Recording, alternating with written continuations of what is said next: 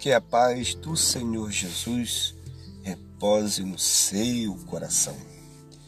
Dando continuidade nossas reflexões sobre as 95 teses de Martinho Lutero, estaremos resumindo as teses de números 56 a 60. 56. Os tesouros da igreja dos quais o Papa concede as indulgências não são suficientemente mencionadas nem conhecidos entre o povo de Cristo. Nós compreendemos que é melhor ter a Cristo abundando em nosso coração do que qualquer riqueza que o mundo não possa oferecer. Que o maior tesouro que nós temos no corpo de Cristo e não na instituição chamada igreja na verdade, não é aquilo que é terreno, mas aquilo que é eterno, que é espiritual. Quando lemos em Lucas capítulo 12, versículo 15, nos diz que tende cuidado e guardai-vos de toda e qualquer avareza, porque a vida de um homem não consiste na abundância dos bens que ele possui. Por isso, não são coisas materiais que faz uma igreja ser próspera, rica, forte, mas sim a presença do Senhor. Tese 57. É evidente que eles, quando diz eles, se refere aos aqueles que defendem os valores da indulgência em valor monetário para justificar o perdão daqueles que iam às igrejas fazer suas confissões aos sacerdotes. É evidente que eles certamente não são de natureza temporal, ou seja, os valores adquiridos pelos sacerdotes, visto que muitos pregadores não os distribuem tão facilmente, mas apenas os ajuntam. A Bíblia recomenda especificamente em Mateus capítulo 6, versículo 19 a 21, diz o texto: Não ajunteis tesouros na terra, onde a traça e a ferrugem tudo consomem, e onde os ladrões minam e roubam. Mas ajuntai tesouros no céu, onde nem a traça nem a ferrugem consomem e onde os ladrões não minam nem roubam, porque onde estiver o vosso tesouro, aí estará também o vosso coração.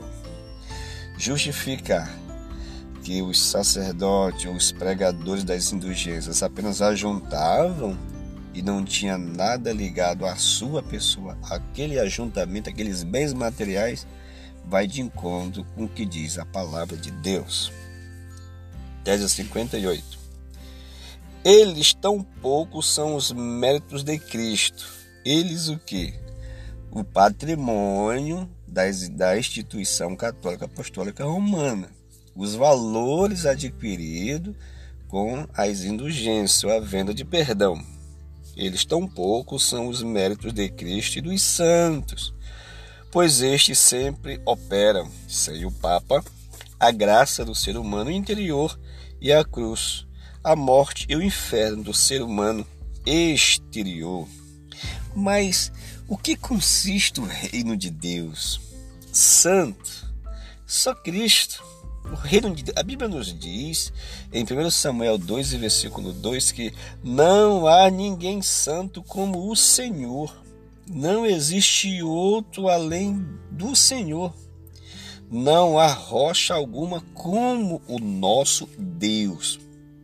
Portanto, não existe méritos Cristo e os santos, Cristo, o santo e o Papa. Não. Todos os méritos é, todos os méritos são apenas para o Senhor Jesus. Tese 59.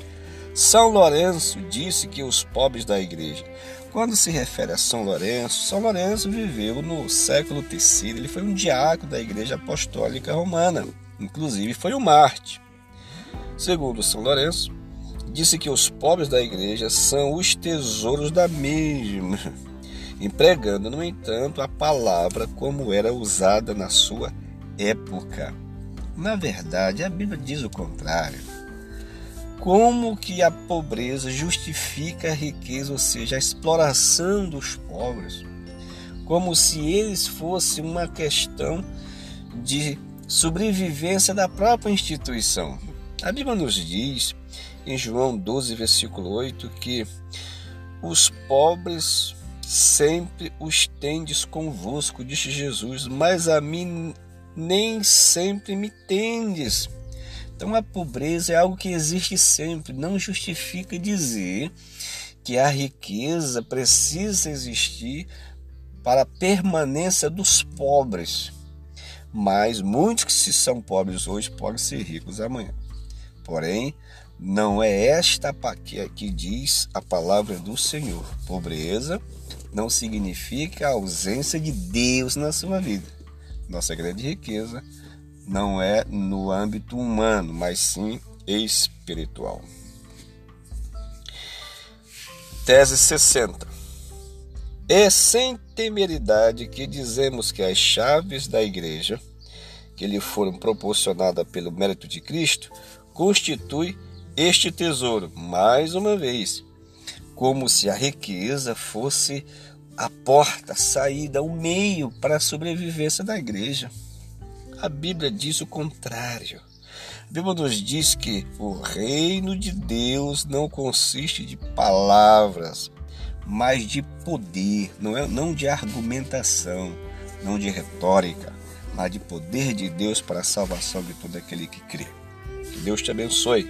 Até a nossa próxima reflexão, onde estaremos resumindo as teses de 61 a 65.